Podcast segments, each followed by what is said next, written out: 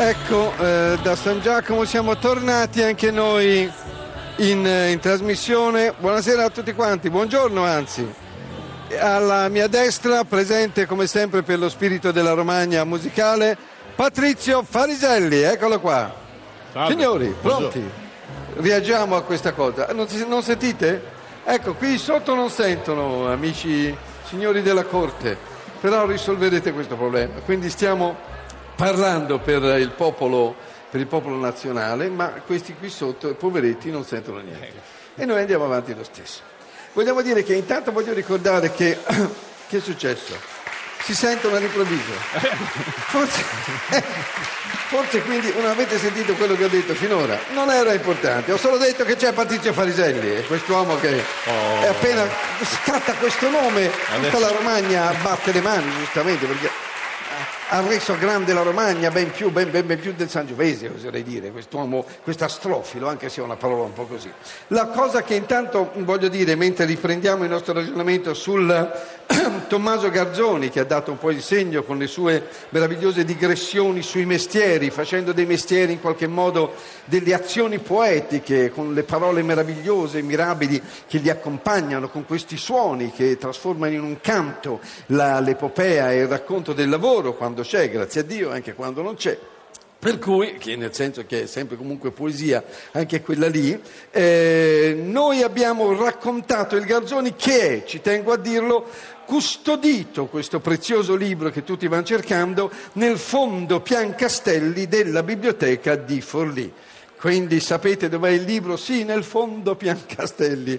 Ma ci sono le fotocopie al fan club di Garzoni. Ci sono che- anche molti fan club di Garzoni che adesso sono stati aperti e lui ha parlato di tutto e del contrario di tutto. Da dire che prima era tutto nel Palazzo della Merenda che è crollato, Crollato, e che va restaurato, mi pregano anche di dirlo gli amministratori, perché qui a Forlì nessuno mangia più tra pranzo e cena e quindi se non si restaura il Palazzo della Merenda diventa complicato. Nel grande libro in questione del Tommaso Garzoni, che salutiamo con quest'ultima lettura, c'è un capitolo, l'ho letto anche stamattina una parte, sui poeti. Però i poeti poi mh, si allunga il Garzoni e descrive i poeti satirici. E siccome dopo ci saranno dei satirici qui su questo palco a concludere, ci sarà Steiner, ci sarà Vergassola e quant'altro, vorrei leggervi qualche cosa, quello che dice il Garzoni anche dei satirici. Dice, non sono quelli i poeti sempre, no? Maestro, scusi, Sì? vado, vado con la Ah, sigla. scusi, Eh, la sigla, no, mi ero scordato la sigla, è la cosa più importante, la sigla dei collazionatori di mestieri. No, mi deve lanciare. Eh, cioè, come stiamo dicendo, no, nessuno capisce, ma stiamo parlando di cosa? Di politica? no? Dice, vado. Vai. Ed eccoli entrare, li vediamo passare da destra a sinistra e li vediamo benissimo i guantari, i ballonari, i ballerieri del capitolo 86, i viandanti dell'87, i maldicenti, i detrattori, i murmuratori, anch'essi mestieri, gli aromatori, i servitori, gli scarpellini, i segatori di marmi, i formatori di immagini di cera e di gesso e di terra e i lavoratori di stucco. E nel capitolo 103 i cuochi, i denzieri, i trincianti, i canevari, i bottiglieri, questa infinita quantità di figure che passano quasi cammellando nelle pagine del Garzoni. Ma per tornare a noi, sempre parla dei poeti e della, del- della- della poesia come arma anche, sia satirica che elogiatoria.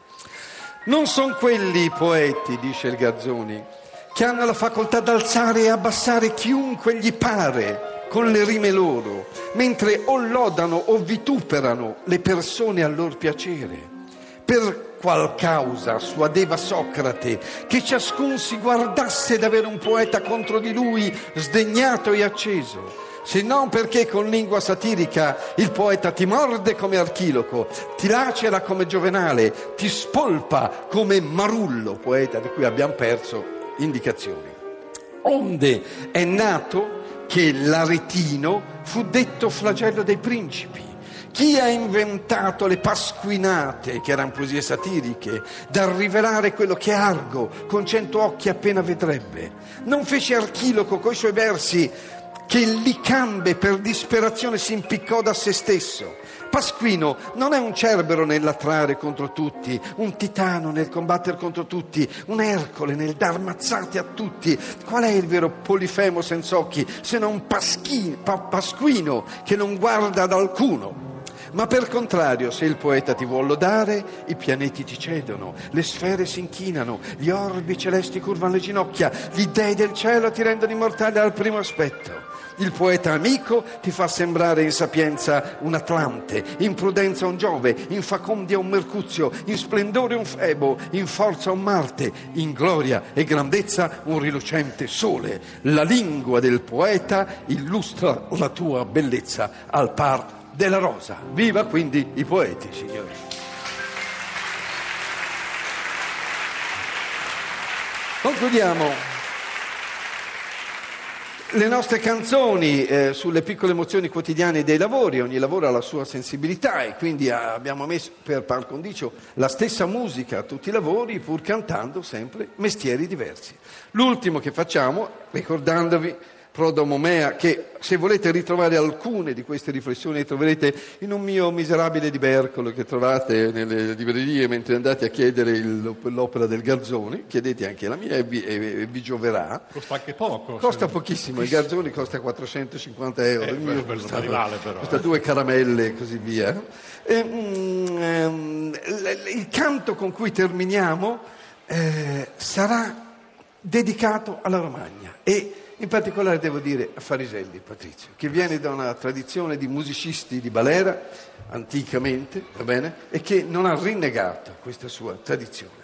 Quindi le piccole emozioni quotidiane dei suonatori di ballo liscio, Guardi, degli ho- anni 60. Ho già le lacrime all'occhio, Eh, sinistro, adesso Prego. il destro. Introduco via. Dai.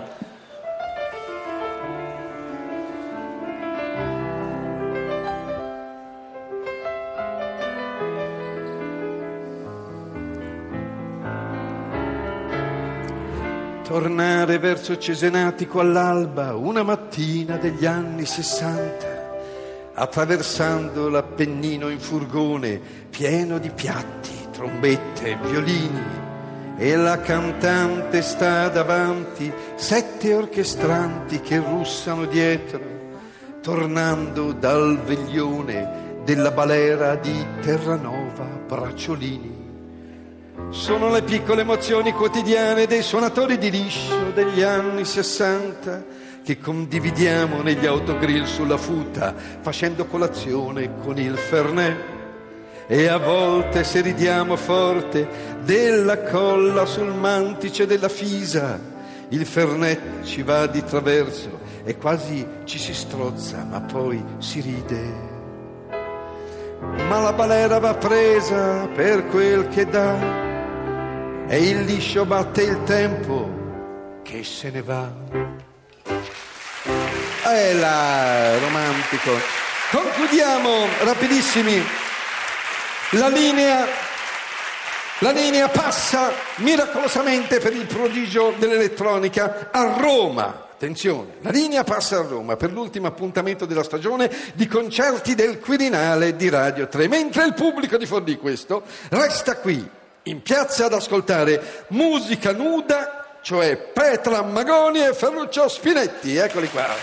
Il concerto, il concerto sarà trasmesso per tutti gli ascoltatori martedì 14 giugno in seconda serata, quindi chi è qua lo ascolterà eh, qua. Chi sta al Quirinale non deve scappare dal Quirinale per venire qua, non farebbe a tempo, ma lo può sentire il 14 giugno in seconda serata. Noi vi salutiamo, grazie Patrizio Fariselli e Grazie a Davide tutti, grazie Ale. viva la Romagna. Arturo Stalteri.